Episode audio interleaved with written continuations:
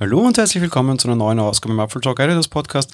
In den nächsten beiden Tagen möchte ich mich ein bisschen mit dem Thema Privacy beschäftigen, mit dem Thema Datenschutz, mit dem Thema, wie Apple hier sich vielleicht ein bisschen von anderen unterscheidet oder am Ende doch nicht. Apple ist ja immer ein sehr, sehr, sehr großes und sehr wichtiges Thema. Man möchte sich so vor allem von anderen Konkurrenten unterscheiden. Gerade in den letzten Wochen und Monaten gab es da die ein oder andere Stilblüte, möchte ich jetzt mal sagen. Gerade Google bzw. der Google-CEO Sundar Pichai hat sich daher zu Wort gemeldet und durchaus eine interessante Diskussion angestoßen. Bevor ich mich allerdings mit dem Thema des Services an sich beschäftigen mag, will ich mal ein bisschen darauf schauen, wie Apple seine Hardware designt. Apple hat immer schon das, das Thema gehabt oder die Aussage gehabt, dass man Privacy und Sicherheit quasi per Design denkt, also dass von Haus aus in jedem Prozess bedacht werden muss. Man möchte nur so wenig wie notwendig Daten sammeln und bei den Daten, wo es notwendig ist, da die möglichst wenig dem Nutzer zuordnenbar machen. Natürlich hat das alles seine Limitationen. Ab und zu muss das zugänglich gemacht werden und gerade bei der Hardware selbst ist es natürlich durchaus wichtig, dass das zugänglich gemacht wird. Wovon rede ich jetzt? Naja, Apple hat ja durchaus das ein oder andere Sicherheitssystem. Wir haben schon seit langer Zeit irgendwie den Passcode, mit dem wir unsere Geräte sperren können. Der ist individuell anpassbar, also auch ein sehr personenbezogenes Datenmaterial quasi. Später ging es dann deutlich weiter mit Touch ID und in den iPhones geht es dann auch weiter mit Face ID.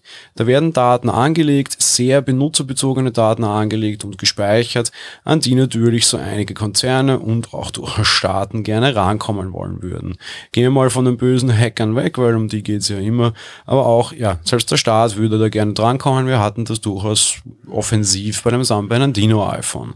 Damals ging es ja quasi darum, dass eine Ermittlungsbehörde gerne die Daten rankommen wollte und Apple das nicht konnte. Mittlerweile gibt es durchaus einige Lösungen, die versprechen, an diese Sicherheitsmerkmale ranzukommen, wobei das stimmt nicht so ganz und da habe ich gerade in den letzten Wochen sehr viele falsche Berichte gelesen. Der Hintergrund ist Cellbrite, die haben schon mal mit Grey Key eine Variante vorgestellt, mit der man iPhones knacken konnte, will wieder eine Variante gefunden haben, mit der selbst aktuelle iOS-Geräte wieder geknackt werden können. Ganz wichtig, sie werden geknackt. Das heißt noch lange nicht, dass man an die Daten rankommt. Das geht mehr oder minder auch nicht. Denn Apple speichert nicht direkt Bilder von meinem Gesichtsab, also von meinem Gesicht oder Fingerabdruck ab. Das machen andere Konzerne und legen die teilweise als ein ganz normales Bitmap ab, sondern speichert nur einen Hash ab. Selbst wenn Cellbrite so ein Gerät aufmacht, bedeutet das nicht, dass man an die Daten rankam. Es bedeutet nur, dass das Gerät offen ist und man an die Nutzerdaten kommt, beziehungsweise diese entschlüsselt bekommt und damit lesen kann. Also das Tolle ist das natürlich nicht. Und das durchaus Interessante ist, Apple hat kurz vor der WWDC, dem Independent, einen sehr langen Bericht abgegeben, wie das jetzt da genau ausschaut und einige Einblicke geben. Ich habe euch das in den Notes verlinkt. Ich würde euch tatsächlich empfehlen, da ein bisschen das durchzulesen. Da sind einige interessante Eindrücke drinnen. Ein wirklich wichtiger und wesentlicher Punkt bei Apple-Geräten, nicht nur bei den iPhones, ist natürlich die Secure Enclave. Die Secure Enclave sitzt mittlerweile seit einigen iPhone-Generationen, das 5S war es damals, auf den Geräten direkt drauf. Das ist ein eigener Chip auf dem Motherboard, das sich um die Sicherheit und um die Entschlüsselung der Benutzerdaten kümmert. Dort ist eben auch zum Beispiel dann die Information von Face ID oder Touch ID bzw. eben der Passcode abgelegt. Auf Macs kennen wir das Ganze mittlerweile auch. In immer mehr Macs ist das drinnen. Begonnen hat das Ganze mit dem Touchbar Mac und dem T1, der zum einen die Touchbar betreibt, zum anderen aber eben diese Informationen speichert. Weiter ging es dann mit anderen Geräten, auch die Pro Macs haben das mittlerweile integriert, auch wenn man dort keinen Fingerprint Reader hat, namentlich vor allem der iMac Pro und der kommende Mac Pro. Die kümmern sich um einige Sicherheitsdinge und Apple hat so ein bisschen Einblick gegeben, wie hier das Design aussieht.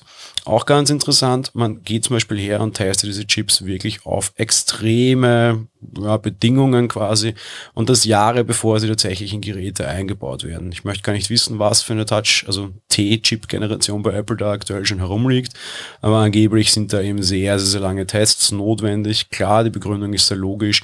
Man möchte ja nicht, dass diese Chips quasi kompromittiert werden, wenn sie denn draußen sind, weil das wäre ein riesengroßes Sicherheitsbruch.